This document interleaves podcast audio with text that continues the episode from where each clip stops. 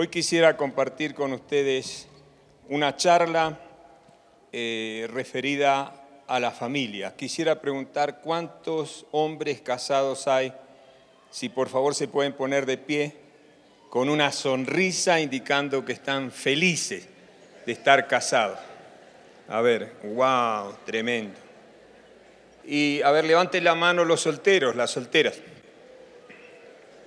Dios tenga misericordia de ustedes. ¿Qué hacen? ¿Qué hacen solteros? Que este año ya le aparezca el cónyuge. Amén. Hoy quisiera hablar acerca de los hábitos para el matrimonio, para la familia. Con Perla eh, hicimos un estudio acerca de 12 hábitos para el matrimonio. Por supuesto que vamos a ver solamente dos o tres.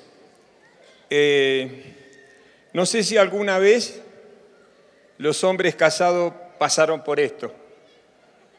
No levante la mano, por favor. Pero muchas veces hay desafíos en el matrimonio que son muy fuertes y saben que la familia es la base, ¿no es cierto?, de, de la nación, de la sociedad, es la base de una célula. Si el matrimonio está bien, entonces todo va a estar bien. Los hijos van a estar bien, van a tener célula, van a tener ministerio, porque la base está en la relación que tiene el esposo con la esposa. Y hemos notado con, con Perla, nosotros Siempre estamos trabajando en el área matrimonial y hemos dado enseñanzas y seminarios y la gente se emociona y pasa una semana y todos se portan bien y todo anda bien. Y como a los 15 días otra vez empiezan las discusiones y nos dimos cuenta de algo. Y es que la charla puede estar muy buena, podremos estar enseñando cosas muy buenas, pero que no duran. Así que nos pusimos a orar, Señor, ¿qué es lo que pasa? Porque a veces un líder, un pastor enseña algo y, se piensa que ya está todo listo. Y no es así. Y descubrimos que cuando se viene a una charla, se viene a un seminario, no basta solamente con emocionarse, sino que tiene que cambiar los hábitos. Diga, voy a cambiar los hábitos. Y yo anduve ahí estudiando en cuánto tiempo más o menos se puede cambiar un hábito. Estamos hablando de corregir algunos hábitos, como por ejemplo no gritarle a la esposa. Ese no es un buen hábito y hay que cambiarlo. Así que hay un montón de opiniones, pero yo busqué ahí en Daniel capítulo 10, del 2 a 3, habla del ayuno de 21 días que hizo Daniel. Quizás si tú tomas los principios o las pautas que vamos a enseñar ahora y por 21 días las practicas, entonces es muy probable que el hábito se cambie. Y si lo haces en ayuno y oración, mejor.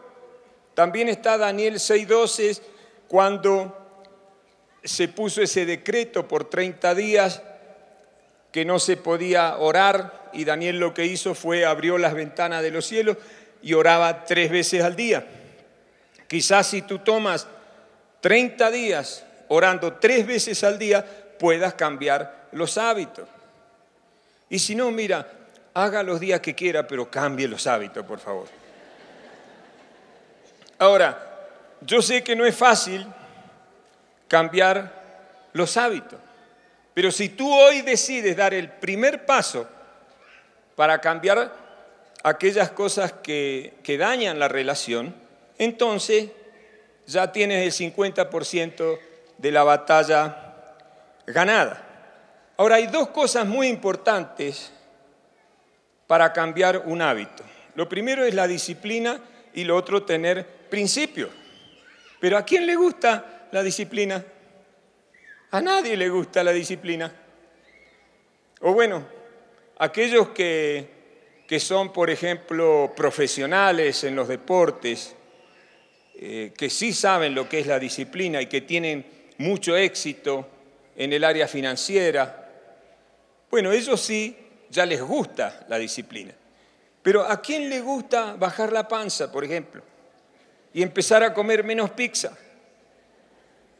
Ahora que terminamos la reunión y hay pizzerías por todos lados, o ir a comerse una sopita de mondongo, que es una de las que me gusta. Pero qué disciplina. A nadie le gusta renunciar a eso. O no comer helado, por ejemplo. O comer uno solo. Disciplinarse. O como dice la palabra, amar a los enemigos. A ver, levante la mano cuánto le gusta eso. A nadie le gusta amar a los enemigos.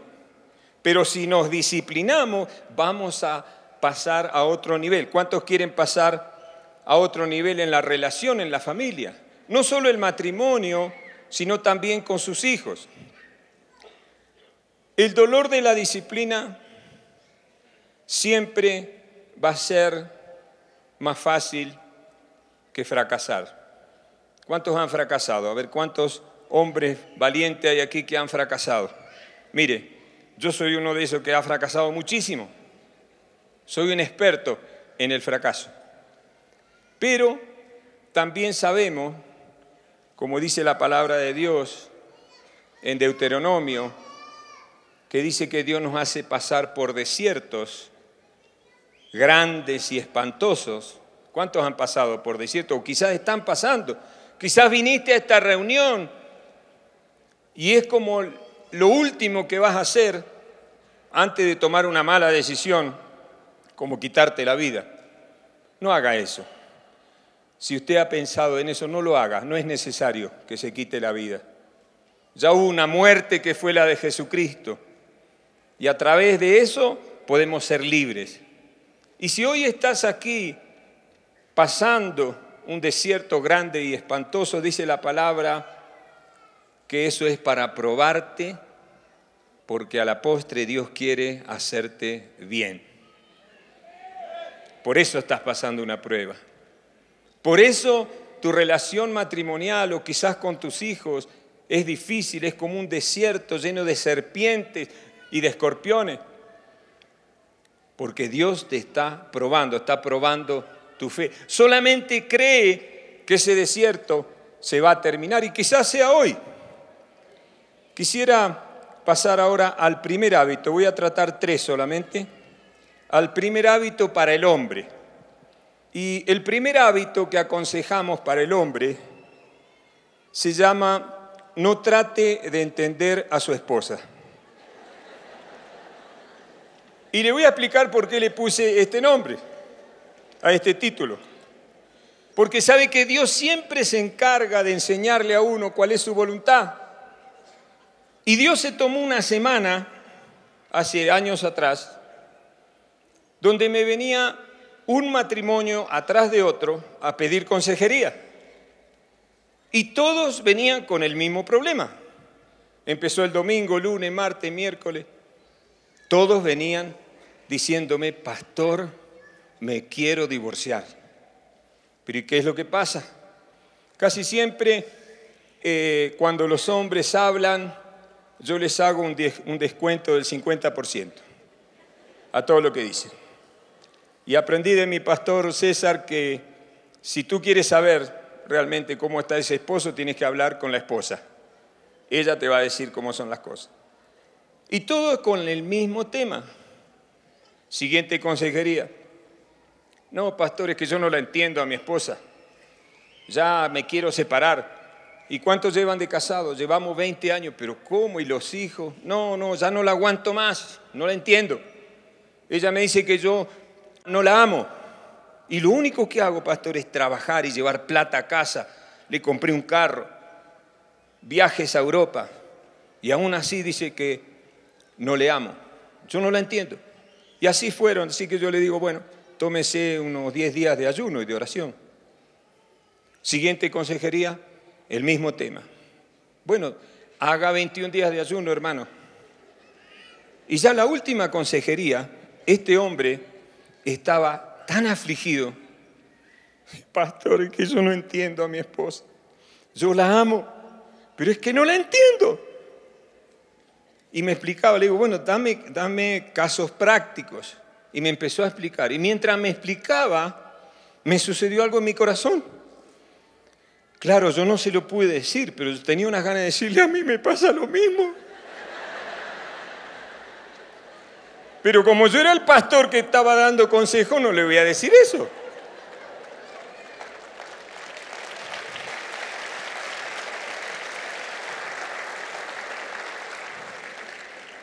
Y le digo, a ver, explícame. Dame otro ejemplo. Me dice, no, que mi esposa eh, eh, íbamos a ir a una fiesta, entonces me pidió ayuda, ella se puso frente a un espejo y se le puso un espejo, toda la pared, un espejo, para que se vea los zapatos, todo. Y entonces ella me decía, mi amor, tráeme el vestido rojo. Se ponía el vestido rojo, se miraba en el espejo, así, asá. Ay, no, no me gusta. Tráeme el vestido verde. Se lo probaba, se miraba, daba vueltitas. No, no, no me gusta. Tráeme el vestido blanco. El vestido blanco, este esposo había pagado una fortuna por ese vestido. Se lo trajo, la mujer se lo probó, empezó a posar en el espejo. ¡Ay, no! Me veo tan gorda. Tirarlo a la basura.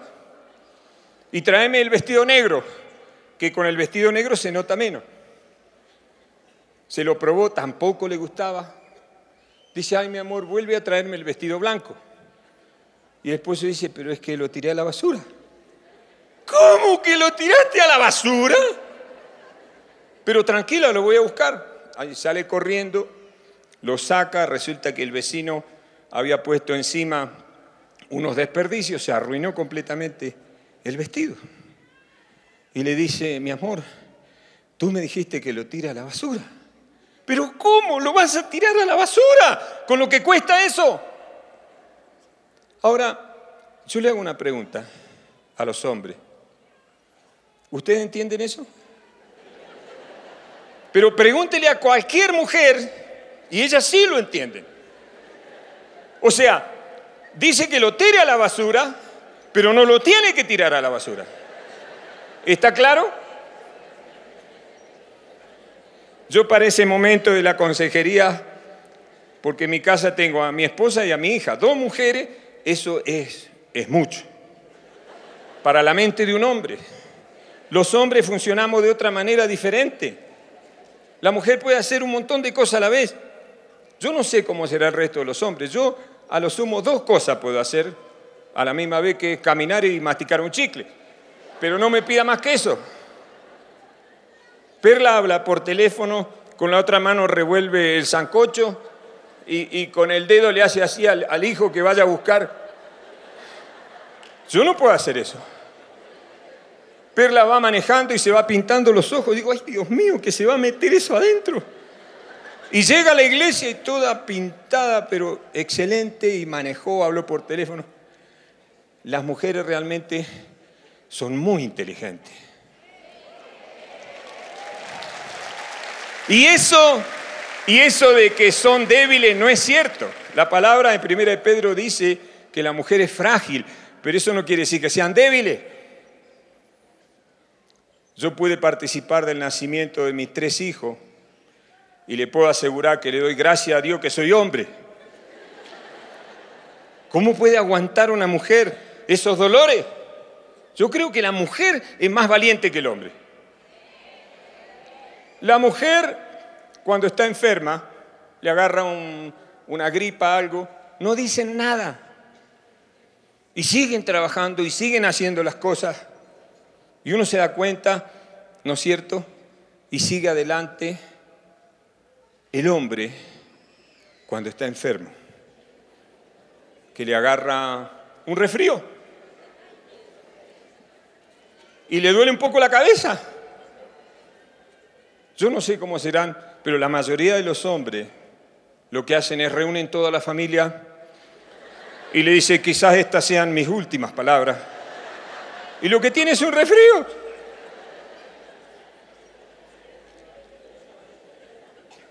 Y le dice, por favor, llama al médico. llama a emergencias. Por favor, llama a emergencias. ¿No se dan cuenta cómo estoy? Mire, tóqueme la cabeza, la fiebre que tengo, por Dios, por Dios. Ay.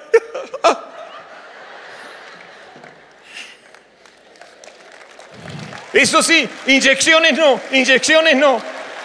Que venga la ambulancia, pero inyecciones no. Así que esa noche me fui a orar y le dije, Señor, por favor, ayúdame. Y por favor no me mandes más ninguna consejería de, ningún hombre que dice que no entiende a la esposa, porque yo a Perla no la entiendo, a Nadia no la entiendo. Y me puse a clamar porque sabe que la única manera de descubrir la revelación de Dios es a través de clamar a Dios en ayuno y oración. Le dije, Señor, sácame de este problema que tengo en la mente. Y tuve una liberación porque Dios trajo una revelación. Diga revelación. Mire, cuando viene la revelación tenemos autoridad. Y me habla el Señor, dos escrituras me da. Me dice en Hebreos 11, 3, Dice, hijo, por la fe entendemos haber sido constituido el universo. Me digo, ¿qué quiere decir esto? Bueno, que tú puedes entender que yo he creado el universo, pero a tu esposa y a tu hija no la vas a entender. Y le digo, ¿y entonces? Y me dice Primera de Pedro, capítulo 3, verso 7. Dice, vosotros maridos, igualmente vivid con ella sabiamente Note que para vivir con una mujer tenemos que tener sabiduría. Y luego dice, dando honor a la mujer como a vaso más frágil. Y ahí fue que me vino la revelación, donde el Espíritu me dijo, yo no te llamé a entender la perla ni a tu hija, yo te llamé para que las honres, para honrarla. Esposos, no es nuestro deber entender a nuestras esposas. Nuestro deber es honrarlas. Así que lo que yo hice fue ese día tomar una decisión donde dije, a partir de ahora, nunca más voy a tratar de entenderla, porque a veces dice que sí quiere decir que no, o a veces dice que no y quiere decir que sí. A veces ni, no es ni sí ni no. A veces el hombre eso no lo puede manejar. Entonces, yo les quiero dejar después una tarea a los hombres para que busquen 12 maneras de honrar a la esposa. Y desde ese día, hermano, mi relación con mi esposa pasó a otro nivel y con mi hija también. Hay momentos en que Perla me habla y mi mente quiere tratar de entender, le digo, no, no, no, no, no, no, no, no, no, no, no, no, no, no, tranquilo, tranquilo. Y yo veo que ella hace así, pero yo no la estoy escuchando. Yo le digo, claro, mi amor, sí, mi vida. Y busco maneras de honrar a mi esposa. Por ejemplo, tengo un trato hecho con Perla. Y es, puerta que veamos, sea la puerta del carro, la puerta de la habitación matrimonial, que sea la puerta que más me gusta, la puerta de la cocina, puerta que sea, del restaurante, ella no va a abrir la puerta, sino que va a venir y se va a parar como una reina delante de la puerta. Y me va a dar el lugar a mí para que yo le abra la puerta, para honrarla. Así que me puse a buscar en internet quiénes son los hombres más elegantes y encontré que los ingleses son muy elegantes y que ellos cuando caminan se ponen una manito en el bolsillo y caminan todo derecho. Entonces yo camino de esa misma manera hacia la puerta. ¿Para qué la mano en el bolsillo? No sé, pero queda bien. Y voy y le digo, permíteme mi amor. Y le abro la puerta para que la reina pase. Un hábito muy simple, muy sencillo, un hábito muy simple. Cuando estaba en Miami tenía un, un discípulo colombiano que estaba lloviendo. Yo le enseñé estas cosas, pero parece que él no las entendió. Y estaba lloviendo, terminó el culto, él salió con la sombrilla, se subió al carro, paró enfrente, bajó el vidrio y le dijo, ¡ah, mija! ¡Apúrese, mija! Y la mujer, toda entre la lluvia, llegó toda mojada al carro. Yo sé que ustedes no hacen eso. Voy a pasar al segundo punto porque es muy importante que avancemos en la comunicación. Diga comunicación. Y lo que voy a, compartir ahora se aplica tanto para la relación con su cónyuge, con sus hijos, con su pastor, con su líder, con sus discípulos. Y yo le llamo desactivar las bombas. Y, y a ver si podemos ver en la pantalla cómo hace uno de esos agentes especiales cuando van a desactivar una bomba. A veces hay temas que son tan importantes en el matrimonio y se tratan en los momentos inadecuados. Cuando él está bajando la escalera y ella está lavando los platos. No tienen que hacer eso. Si hay una bomba, si hay algún tema que es muy delicado de tratar, aprendan a desactivar esas bombas. Y esto lo basamos en Mateo 18, 19. A ver, los esposos y las esposas, levante una mano y diga, a partir de ahora no voy a hacer nada si primero no me pongo de acuerdo con mi cónyuge.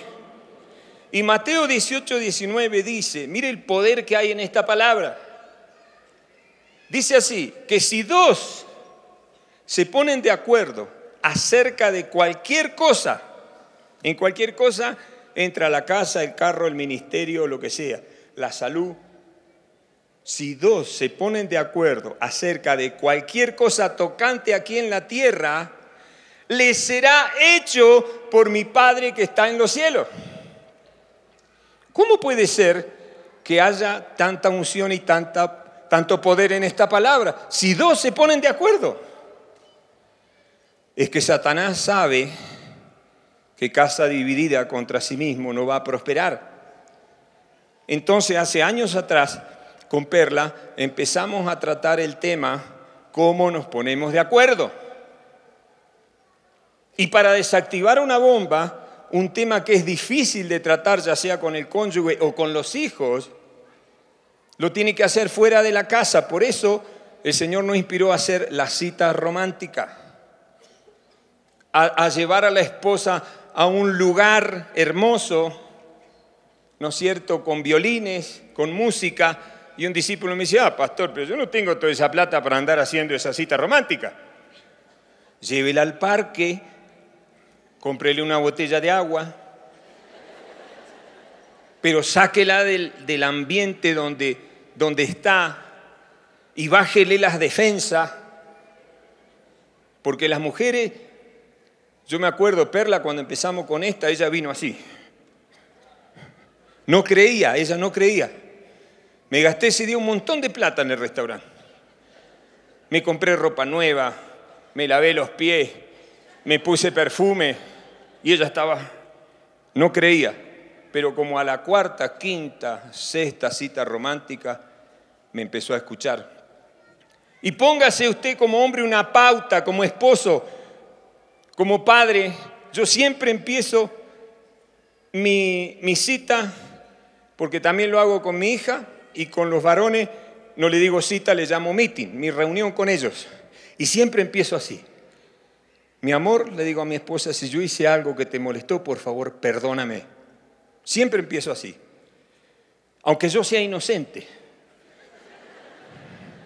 Con mi hija, hijita, perdóname si te hice algo que te molestó con mi hijo, hijo, por favor, perdóname si yo hice algo que te molestó, te ofendió. Y así empiezo siempre la conversación, porque tu deber como cabeza de la familia no es levantar la voz, ni querer tener siempre razón. Tu deber es introducir en la familia, en la relación, un espíritu de perdón, crear un canal de comunicación con la otra persona. Así es como se desactiva cualquier problema y, podemos llegar al punto de decir, no importa lo grave que sea la situación que estamos pasando, la podemos arreglar.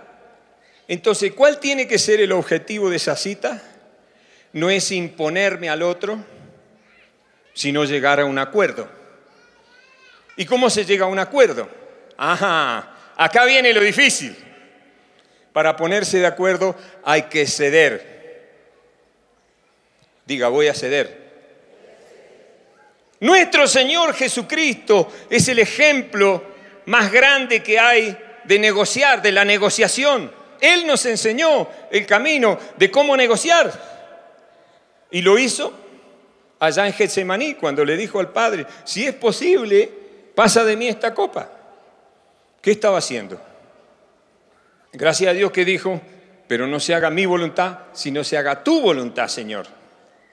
Pero cuando vamos a negociar con nuestra esposa, tenemos que saber ceder. Y yo a Perla le propuse algo y yo se lo enseño a mis discípulos. Esposas, no pasen toda la factura completa en la primera cita. Hagan un plan en cuotas, porque el hombre todo junto no lo puede soportar. En esa cita vaya con un reclamo. Y a los hombres les enseñamos esto. Tú tienes que ir a esa cita como, como Jesucristo fue a la cruz. Dice que enmudeció, no abrió su boca y usted reconozca todo lo que su esposa le eche la culpa. Hágase cargo. Y un hombre me decía, pero eso no es justo. Si ella no tiene razón, ella está equivocada. Le digo, a ver, explícame, ¿qué es lo que pasa? Es que ella me dice que yo no, no la amo a ella. Le digo, hermano, tienes que traducir lo que te está diciendo. Tienes que hacer una traducción. Recuerda, los hombres no tenemos que esforzarnos en entenderlas, sino en honrarlas. Tu esposa no te quiere decir que tú no le amas. Tu esposa lo que te quiere decir es, agradezco mucho el carro, agradezco mucho la piscina que me pusiste en la casa, pero si al menos una vez a la semana fueras más tierno conmigo y me dijeras realmente que me amas, entonces todo estaría bien. Por eso yo comprendí algo, que hay que traducir lo que la mujer dice. Porque la mujer, para mí, es como si fuera una lavarropa, donde ella tiene todo mezclado. Esposo, hija, ministerio, amigos, el club, todo, todo mezclado lo tiene. En una conversación de cinco minutos, la esposa puede hablar de todo eso. Los hombres no somos así. Los hombres somos como que tenemos un casillero para cada cosa. Ministerio. Bueno, ahora voy a hablar del ministerio. Ahora vengo a la iglesia, levanto las manos. Aleluya. Se me caen las lágrimas. Porque estoy en el cajoncito del ministerio. Y la esposa al lado dice, qué hipócrita este tipo. Se hace todo el santo acá. Después salimos de ahí y nos metemos con la relación con los amigos. Los hombres pensamos de otra manera. Por eso que es necesario saber negociar con la esposa. Y voy al último punto, y está basado en, en 1 Corintios 7 del 3 al 5, y el título es, Esposas no se nieguen a su esposo.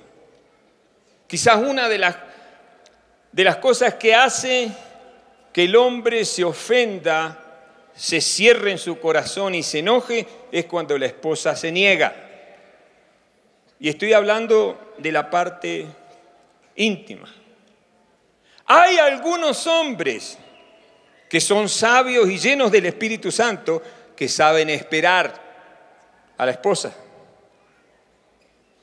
Pero hay otros hombres que están en un proceso de crecimiento, de tener sabiduría, y ellos no se aguantan esperar a la esposa.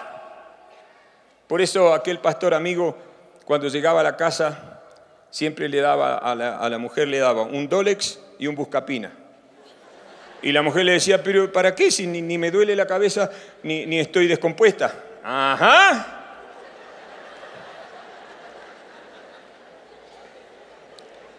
Mujeres, cuiden a sus esposos. Mujeres, cuiden a sus esposos. Escuche, estuve con un líder que cayó en adulterio y arruinó toda su vida y toda su familia y me impactó lo que él me dijo. Yo le dije, pero ¿cómo tú vas a arruinar así tu familia, tus hijos, tantos años de estar casado? ¿Cómo vas a hacer eso? ¿Qué fue lo que pasó? ¿Sabe cuál fue la frase de este hombre? Es que ella siempre estaba disponible. Y mi esposa, uh, el día que, el día que ella, uh, eso era un milagro, un prodigio era. Mujeres, cuiden a sus esposos. Y ahí le voy a dar una tarea que está basada en 1 Corintios 7, que dice, el verso 5 dice, no os neguéis el uno al otro, a no ser por algún tiempo de mutuo consentimiento, para ocuparos sosegadamente en la oración y volved a juntaros en uno para que no los tiente Satanás a causa de vuestra incontinencia. Por eso cuando esos hombres dicen, me salió un trabajo allá y me voy por un año, eso no es bíblico. Acá dice que la única causa que se pueden separar es por la oración y volver a juntarse enseguida para que no los tiente Satanás. Y ahí en la tarea que le vamos a repartir, a las esposas le, sugerimos que consiga tres vestimentas, pero que se las elija el esposo. Una para estar durante el día, otra para cuando van a la cita romántica y otra para cuando pasan las 10 de la noche. Esposas, ¿qué pensarán sus maridos cuando salen del trabajo y van camino a la casa en el carro? ¿Qué pensarán de ustedes? Dirá, voy a llegar a casa y voy a encontrar a mi esposa otra vez con esa pijama de la abuela, todos los pelos desprolijos, con, con olor a elefante viejo. Y, y, él, sale, él sale del trabajo donde está más hora con su compañero de trabajo que contigo. Y esas compañeras de trabajo vienen perfumadas, con la mejor ropa, ¿no? Y caminan, caminan así, moviendo todo ¿Sí? Cuiden a sus esposos. Ahora yo quisiera hacerles un reto a los hombres, a los hombres casados. Y el reto es el siguiente, oren al Espíritu Santo que les dé creatividad para encender la llama del fuego romántico en su matrimonio para poder tener un espíritu de conquista. Si logran hacer eso en sus parejas, van a conquistar cualquier cosa. ¿Cuántos hombres se animan al reto que les voy a dar? A ver, levanten la mano. Muy bien. El pastor César a nosotros nos enseñó hace años atrás a hacerle un poema a nuestras, a nuestras esposas. Y yo empecé a hacer poema y poema y poema. Y busqué en la Biblia. El libro de cantares lo dejé dado vuelta y llegó un momento que a mí ya ni me gustaban los poemas que estaba haciendo. Y me puse a orar y le dije, Espíritu Santo, dame una idea para conquistar a Perla. Y el Espíritu Santo me habló y me dijo, haz un video y hazle una canción. Y yo dije, te reprendo, Satanás. Porque yo canto, yo, soy solista. O sea, cuando yo empiezo a cantar, quedo solo. Yo digo, ¿cómo? Esto no puede ser el Espíritu Santo. Así que reuní a mis hijos, después descubrí que sí, que era el Espíritu Santo. Y entonces yo empecé a cantar y mis hijos me filmaron, me filmaron y mi hijo decía, no, papá, no, no le des esto a mami. Hasta que surgió una idea de poner una música de fondo con una voz y yo mover la boca. Y miren, fue tan hermoso ese, ese momento con mis hijos porque ellos me ayudaron en secreto a hacerlo, hasta que finalmente hicimos ese video. ¿Cuántos hombres se animan a hacerle un video a la esposa para honrarla con una canción, con un poema? ¿Y cuántos quieren ver el video? Hola, amor. No, no, no, no. No vamos a ver el video. Sí, ¿no es cierto que sí? Siempre que me hace un video empiezo a reír y a llorar juntos. Ya lo tengo listo, mi amor. Cantaste hermoso en este video. Lo pusiste acá.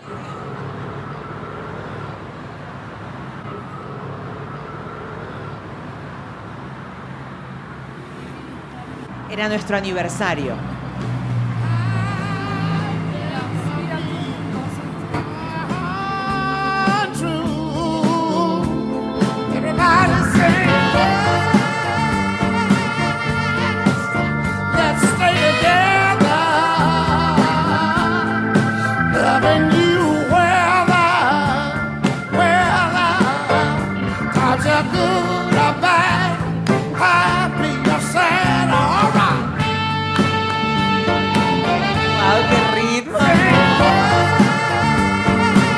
My darling, happy anniversary.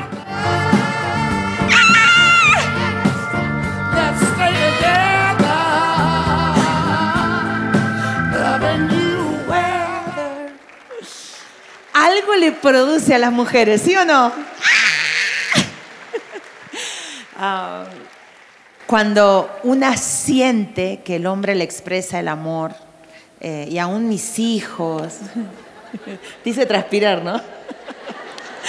Ah, algo sucede y eso es lo que Dios hoy quiere restaurar en cada uno de nosotros. El Señor también me hablaba de muchas madres solteras que hay aquí hoy, de muchas mujeres solas, hombres solos. El Señor tiene el poder de restaurar el corazón. Y esta mañana queremos orar juntos los dos. Eh, y si, si tú quieres recibir ese amor en tu casa, los hombres, para ya no tratar de entender a la esposa o a los hijos, eh, ese amor para desactivar las bombas. ¿Cuántas bombas han explotado en nuestros hogares? y han roto las relaciones por palabras agresivas, por enojo. Si hoy tú quieres que el Señor venga con su sangre y restaure tu hogar, yo quiero que te pongas de pie.